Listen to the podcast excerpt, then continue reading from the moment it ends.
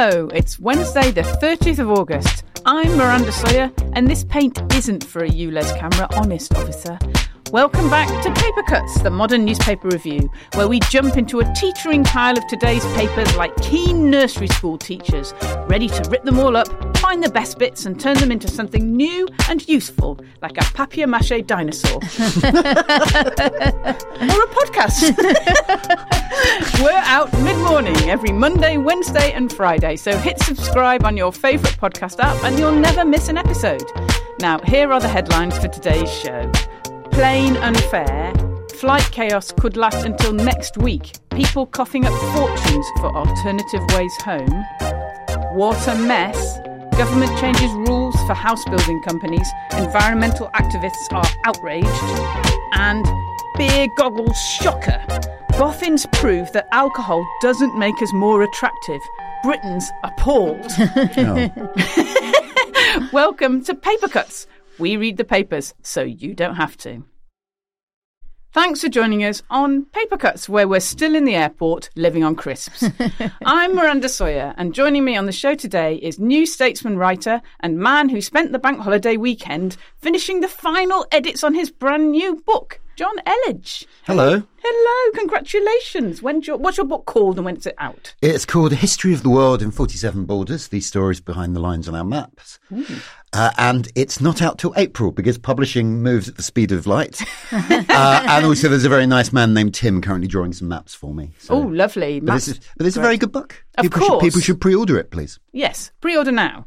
Also with us is comedian and woman who spent the bank holiday weekend eating brand new cinnamon pastries in Copenhagen, Gráinne Maguire. Hello, Gráinne. Hello, I'm Danish now. of course, we knew that. You can, we can tell.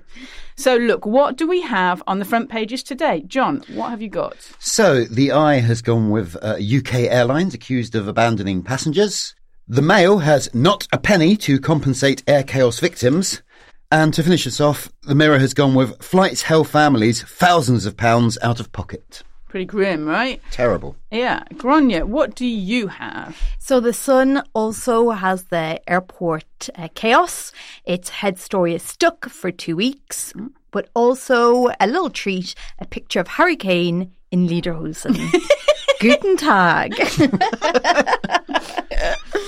Uh, then on the Express, PM, our Brexit freedoms will ditch EU rule to build homes. And the Star goes with a scientific story. Boffins, beer goggles don't work. Okay, the Express is kind of a word munch, isn't it? I have to say. Right. Now, on most of the front pages is the continuing airline chaos with more than 1,500 flights. That's a third of all journeys cancelled on Monday and hundreds more axed yesterday. Experts have confirmed that whatever it was that caused the air traffic control computer system to shut down, it wasn't a cyber attack. They're still not sure who or what is to blame, but that hasn't stopped the press. the press have found people to blame. Jonn, they found various people to blame, haven't they? They have. It's like a Rorschach diagram. It's like people, people are just seeing what they want to see. So the Sun has blamed the uh, CEO of the National Air Traffic Service, NATS, uh, whose name is Martin Rolfe, and his his total pay is 1.3 million. So that's money well earned. Ryanair boss Michael O'Leary has also blamed him, as uh, does uh, Willie Walsh, the Director General of the International Air Transport Association and the former boss of BA. The Mail and the Mirror, though, have decided they're blaming the airlines who have found a legal loophole that means they they they don't have to compensate people properly. I mean, I think the legal loophole is on this occasion, for once, it is not the airline's fault. So is that a loophole or is that I don't know, but they're, they're behaving appallingly. My favourite though is that uh, several papers, uh, the Times, the Ma- and the Mail, and the Independent, oddly, have decided that they blame the French. because, because apparently a single French airline worker made a mistake when entering some data into the flight plan system, and that brought the whole thing down. It's unbelievable. Yeah, it- it- apparently one one error in data entry knocked out the entire system, and if you knock it out for a few hours, there's this there's this rolling effect that means like people are delayed, so they can't get on planes, so they have to be on the next plane, so the next lot are delayed, and it's going to go on for weeks. Um, and now I would say at that point, it's maybe not the fault of the individual French data entry person. That to me suggests it's still Nat's fault because what kind of system is that? that Yeah. you make one typo and you can knock out air traffic for the whole of Europe for a week. I mean, it is amazing, isn't it? Because I kind of thought, oh, right, you know, it must be cyber hacking. But I mean, I could do that cyber hack. I can really, really easily fill in forms badly. Like, like, that's my skill. So I could become a cyber hacker, just fill it in badly, and everything goes. I just think that's like every temp's worst nightmare.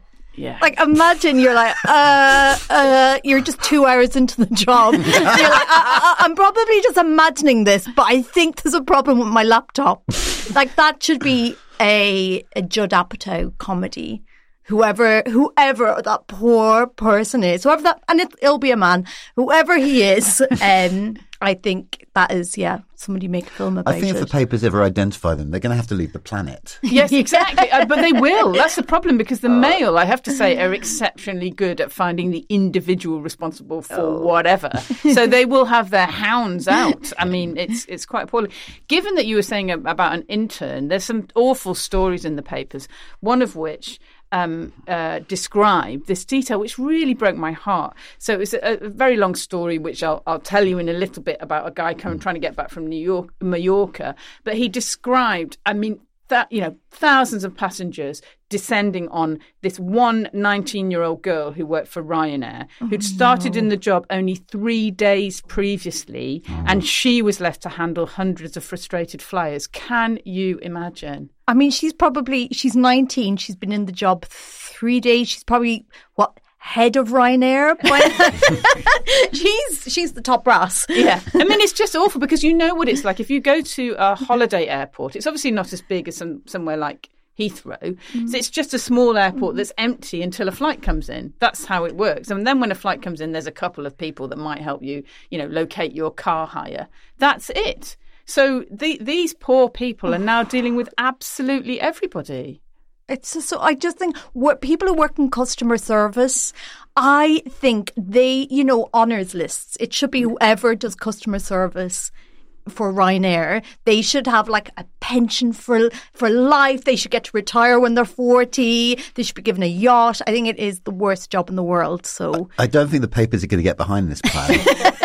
it does not feel like they they really want to look after Ryanair staff this week. no, they're definitely they're definitely not doing that. There are some awful stories. I mean, you know, they're, they're the stories that if you're not in an airport make you laugh, but if you're in an airport, they're just terrible. There's one in the Times about a guy in Mallorca who lost his Ryanair place. He waited nine hours to get information from the Ryanair reps. Obviously, didn't give give him very much, and then they said, "Oh, it's okay. You can get a flight at eleven o'clock the next day." So he thought, right, I'll go and try and find a hotel. The queue to get into the cab to go to a, any hotel was three hours long. So he thought, okay, I'll just sleep at the airport. So he slept at the airport. I'm getting a flight at 11. It's going to be fine. But the flight kept getting put back, and then he was barred from boarding at the end of the day because of limited space. They gave him back 50 euros for his ticket. So his ticket had been refunded. And then because he'd At been. which point there's no legal obligation, right? Yeah, because he's been refunded, they don't have to look after him anymore. They don't have to pay his accommodation. They don't have to find him a flight because he's refunded. So he has to get an eight hour ferry to Barcelona, a 14 hour bus to Paris, and then a train to London. Paid for by himself. But, And the worst thing, because it's Ryanair, I think it would take people a while to realise that there is something going on because a lot of it just feels like normal Ryanair customer service. I'm looking forward to the, the the third day stories on this, where we start getting like stories of love in the airport queue. Oh, like this guy, I feel like there's a movie to be made about this guy's journey, in which you kind of like you know there's a there's a sassy girl who like at first he finds irritating, but you know half some, there's a moment on that ferry where suddenly he looks at her Yeah. and Oh, sees her for the first time. this is great. We've got two films out of it already. Now, on the front of the Express is a twist on the housing versus the environment sto- story that we discussed a little bit yesterday. This is the headline PM Our Brexit freedoms will ditch EU rule to build homes. Little confusing, but basically it goes on to say that Rishi Sunak has torn up Brussels red tape and given the green light to 100,000 new homes in a housing bonanza triggered by Brexit. This isn't all the entire story, is it, Jonn? Before I get into that, can I ask, am I being punished? Is this because I complained that you kept making me talk about football? Like, oh, you like housing policy, Jonn. Why don't we talk about housing policy today? You love it. Okay, so ba- I'm going to I'm going to try and do this as best I can. So so EU um, pollution rules uh, led to a case in the Netherlands a couple of years ago, uh, in which it turned out that uh, housing development was contributing, uh, let's get this right, nitrates to local water supply and damaging uh, areas that were protected, uh, wildlife areas protected by EU law. this case was very damaging. A lot of house building stopped in the Netherlands because of the potential damage to the environment that's kind of since worked its way through the system into British law because this was pre us leaving the EU, I think. And the British system being what it is, we've we've gold plated it, they call it. So we're not just trying to stop nitrates. Our environmental guidance also tries to stop phosphates. Nitrates are in the runoff from agricultural fertilizers. Phosphates are in the runoff from human poo.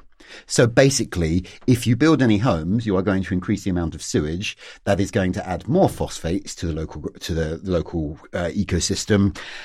And the, the guidance from, I think it's Nature England or some agency with a name like that has basically said, like, you know, unless you can prove there is no environmental downside to development, you have to stop doing it. And the problem is if you're building homes, you're going to get more poo. There is an environmental downside. So what the government has done is it said it's going to tear up this EU rule because we're no longer in, in, in, the European Union. We don't have to abide by it. It's going to attempt to um, mitigate the environmental effect for a different route, for a fund to, to actually pay for dealing with the agricultural side of things. It also says it's going to try and get some money out of the house builders. Which We shall see if that works. Um, but this is meant to unblock uh, hun- about 100,000 homes that have planning permission where construction is paused because uh, because of these rules. Uh, there are there are quotes, and uh, Michael Gove is very excited about this, saying this is going to unlock 100,000 homes this decade. Uh, there are other quotes uh, in other papers from people within the sector saying this isn't a goal, this isn't a silver bullet, this is not going to magically solve everything. We will still have a housing crisis, but it's a step in the right direction. Can we talk about football next time? That's an amazing, I have to say, an absolutely amazing explanation. But most people will not hear that amazing explanation. What they will hear is the government has said, okay, you can build a hundred thousand new homes. That's good, but this will wreck the waterways. And so, what you have found is that what, what's happened is that people who campaign to try and keep our rivers clean, like Feargal Sharkey of the Undertones, an admirably relentless water campaigner, he said his message to the government is You have trashed what last shred of credibility and sincerity you had, and it's quite obvious you were prepared to sacrifice the environment at the altar of political gain. Is that fair?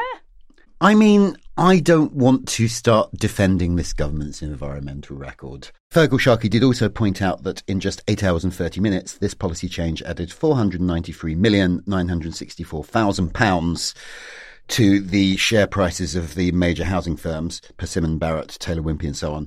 Um, so, like, there are, there are, I, but my thing is like, if we're going to build more houses, that is going to make house building companies more valuable, and we do need to build more houses. I do not actually have the technical knowledge required to know whether this is a good balance of environmental needs and housing needs. But the problem with a lot of these kind of uh, the sort of green NIMBYs is that they just think what they do basically what the the original version of these regulations was and said, well, we shouldn't build anything because it might have a slight downside. And it's like, well, yes, building homes is probably going to have a slight downside, but not building them is also having a massive downside, which we can see and we're about 4 million homes short in this country. We need to do something about that.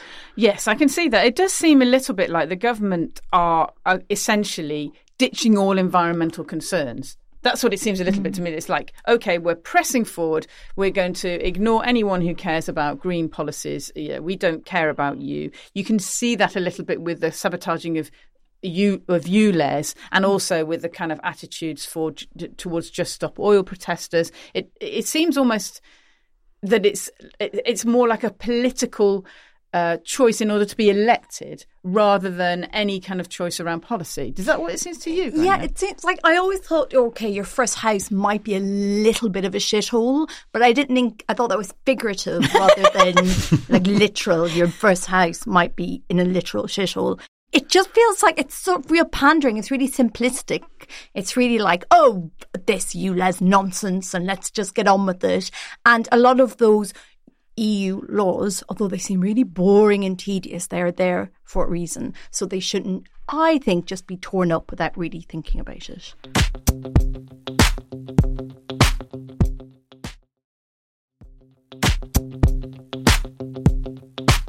Now, here at Paper Cuts, we love our headlines. We like them short, we like them snappy, and we like them pun packed. Let's see if the subs are back from their holidays yet. What do we have today? Gráinne, what do you have? Well, the Daily Star are having, are living their best life. It's the only way of describing it. I'm just so happy for them. Um, so this is a story about a woman who was left stunned after spotting Sir Elton John's face in a splodge of bird poo. Uh, now, who hasn't seen Elton John's face in nature at least once a day? I know. Can know I see have. the picture? I mean, it is uncanny. He's got his sunglasses on and everything. It's got sunglasses. Oh, and his, his little wig. Do you think His she little made wigs that? there. Sort of pushing it round with her finger to do that. Shush now. Um, and they just had fun. You know what? They had fun. Good for them. Uh, so they went with the headline. I guess that's why they call it the poos. Woo! And then, because obviously this is a big story, then uh, for the Daily Star says they return to this with your pong.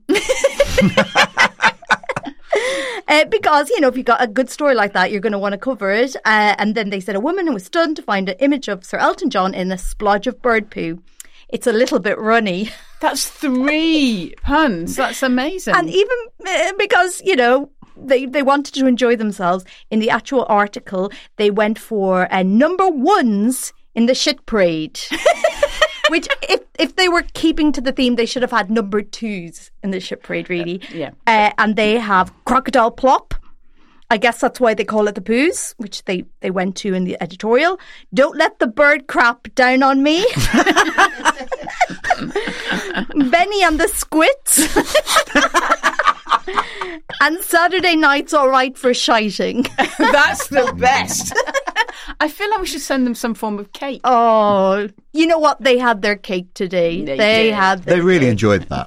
Over in the Mirror, they've got a story about the former governor of California, Arnold Schwarzenegger, doing an advert for Lidl.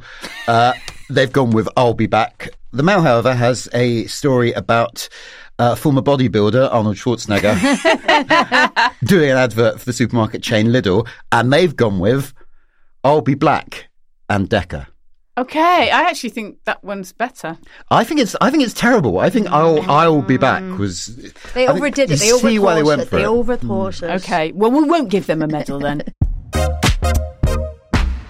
Now, if you look at the front page of the i today, around the edge of it, not in the main story, um, there are several interesting ideas on how to run your life as a woman with a family and perhaps a love life. Yes. Gráinne, you've been absorbing these for us, haven't you? I mean, first up, there's a piece entitled "My Marriage Was in a Rut, so I tried the seven seven seven method." Yeah. It- There's a there's a lot of admin for women to get on with. there's a lot of things to stress about. I don't even have kids, and I'm already worried about. I'm worried about what my, what way my children are speaking. I'm worried about the state of my marriage and how my pelvic floor is doing. Wow. Okay, so let's let's try the state of the marriage one first. So this is a story by Emma Reed in the relationship section about a new way of of keeping your relationship on track, which is the seven seven seven method. This was made famous by actress Amy Nuttall when she kind of like listed some take back rules for her love rat husband, which actually didn't work. It, it turns out admin is not the way to save a marriage. do you want to briefly explain the seven seven method? okay, so 777 is you're supposed to go on a date night, Mm. which the only people who can say date night and make it not insufferable if when the Obamas say it. Oh, yeah. when they start they say- anything. Yeah, yeah, yeah, yeah. I was like, cool, good for them, good for them. But everybody else, ugh.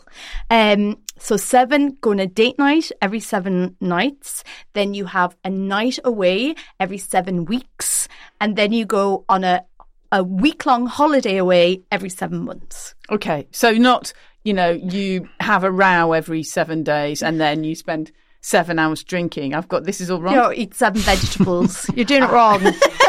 Do seven shots. I've done it wrong. Okay, there's another um, story. I mean, I find slightly tragic about pelvic floors. Should we have a look at that? I Oh mean, my you know, God. uh, uh, We're Jonn is staring. I'm just, I'm just, I'm just sitting this bit out. Jonn, what are your opinions on pelvic floors? Are you for them or against them? I like them. I think they're good. Everybody's got an opinion on them. Um, so this is by Kate Lister. Uh, This is the well-being section, and see, you know how women we put so much pressure on ourselves and we take things too far. So she was doing twenty minutes of fanny flexes a day, Wow. and she gave herself cystitis. that just doesn't seem fair. she wanted her lady garden to be like a Venus flytrap. Oh, wow. And it turns out there's a lot of pressure on women, you know, our bodies, our temples. Well, sometimes we want the, that temple door to be really tightly shut. Snap shut like an old fashioned handbag. yeah. like a cigarette case. um, so the idea is that, you know, there's a very sort of specific style of vajayjay that women think they have to have. And then we lose the run of ourselves and we end up having to drink cranberry juice. And um, we've got another story finally, haven't we, about um, um, therapy speaking seven year olds. So this is very interesting. So uh, this is by Sophie Morris, and it's in the society section, and uh, it's a very um, eye-catching headline: "Help! My seven-year-old daughter started using therapy speak." So this is about her. She was asking her daughter to brush her teeth, and her daughter said, "Stop stressing me." So now she's worried that her daughter has internalized therapy speak. What I think is so funny, her, she says, oh, oh, she said, stop stressing me. And she said, she's stressed at seven. I'll give you stressed. I think my mind racing to energy bills and an ailing car mortgage rates and a burning planet. Whoa. I, don't, I mean, dump that on your seven year old. Why not?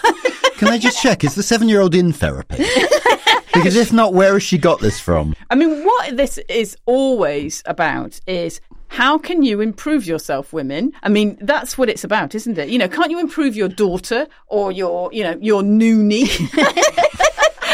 or, or, you know, your relationship? What can you do? Yeah, and if you you've if, if any of them are proving difficult because life is difficult and people are complicated, it's probably because you haven't read the right books and there's blogs out there and that's what Instagram is for and you're probably doing it wrong and if you're finding it difficult, it's your problem because everybody else is doing it perfectly.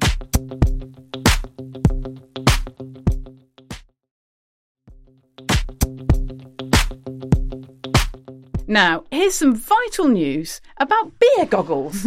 On the front page of the Times and the Star, and covered extensively in The Guardian, are the results of an experiment around alcohol and attractiveness. Jonn, what's been happening here? So apparently, there's been a certain amount of research on this in the past, and it's it's been inconclusive. It's not. It's found maybe there's a small effect, but it's not sure. So the thing that's different about this experiment is they try to create a social situation by sending in 18 pairs of male friends to rate the attractiveness of men and women in photos and videos. Some of them sober, some some of them I think just given cranberry juice to help with their cystitis.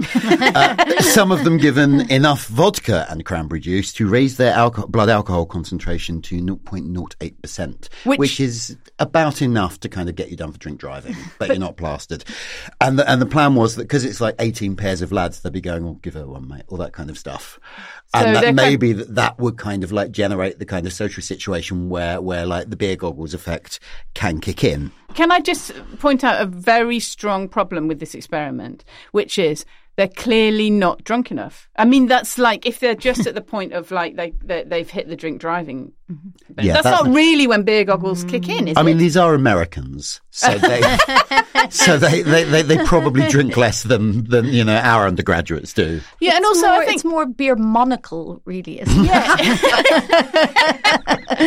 Th- so after they they'd got kind of you know very lightly intoxicated enough to kind of see see if they'd found somebody attractive, um, what they found was it didn't really make much difference to whether they found somebody attractive or not. But what it did do is give you a little bit of courage, so you you might feel like uh, able to approach these virtual people and photos and videos, would you go and, and talk to them? So it's a bit like it hasn't given you beer goggles, but it has given you kind of courage. That's what it's that's what it's saying. Yeah, I mean, I think like it's sort of investigating the fact that, you know, we all know this happens. We all know it's Yeah. easier to, to pull when everyone's hammered, let's be honest. They're just trying to work out exactly where that's true. Uh, but I, I have to say personally, I'm very disappointed if beer goggles aren't the thing because I think I might be in trouble.